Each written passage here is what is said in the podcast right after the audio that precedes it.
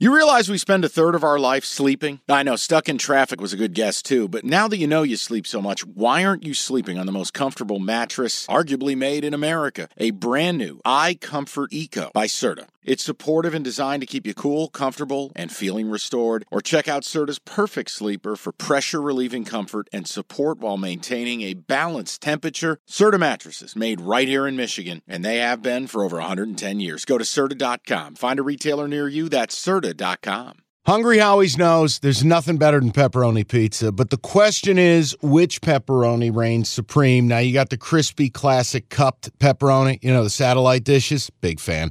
But why choose one when you get both? They got a pepperoni duo coming up. See, this is more up my alley right here. Pepperoni duo, you're getting the classic cup pepperoni plus the original plus 100% real cheese, unlike a lot of these other places around town. Get a large pepperoni duo, $9.99 only at Hungry Howie's. And that brings us to the last game, the Frisco Bowl. It's UTSA Meep Meep laying 12 and a half against Marshall Tuesday, December 19th. It is the final game of the week. So it makes it into the very end of bull batch number one or 0.5, whatever we're doing here. Uh, meep Meep, UTSA, they were nine and a half point favorites. It's been moved to 12 and a half to account for some of these opt outs. Marshall, six and six, won their last game to get bowl eligible. You think, oh, they're the team that wants it more, but they're the team that's missing some key cogs. Their quarterback, Cam Fancher is not playing. Cole Pennington, you know the name, son of Chad Pennington, he is going to start. Six interceptions, zero touchdowns. Maybe you can pick up something in a couple weeks between the end of the regular season and the bowl game, but they're missing one of their best offensive linemen. He is into the portal. It's this Trent Holler. He played over 700 snaps this season. The running back, Ali, may not play. There's nothing official. It's whispers, and that's what makes this a tough spot to bet.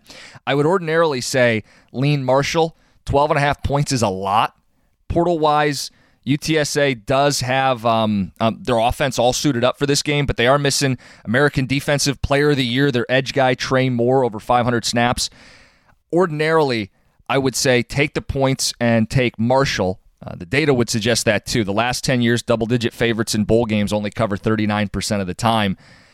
This is a spot throughout bowl season where motivations can wane, where rosters aren't what we think they are. If you're getting north of 10, it's it's historically the better side to bet. But if Ali doesn't play, I don't know if that's priced into this yet. If he doesn't play, does this end up getting priced to 14 and a half? And and are you walking into a bad number right now? He is the engine of that offense, especially without their quarterback.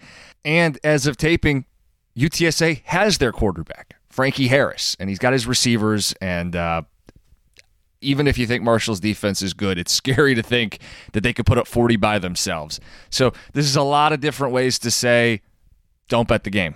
I would stay away from this game. Maybe you get a better read closer to kick on Tuesday night, 9 o'clock kick, but it's a stay away from me.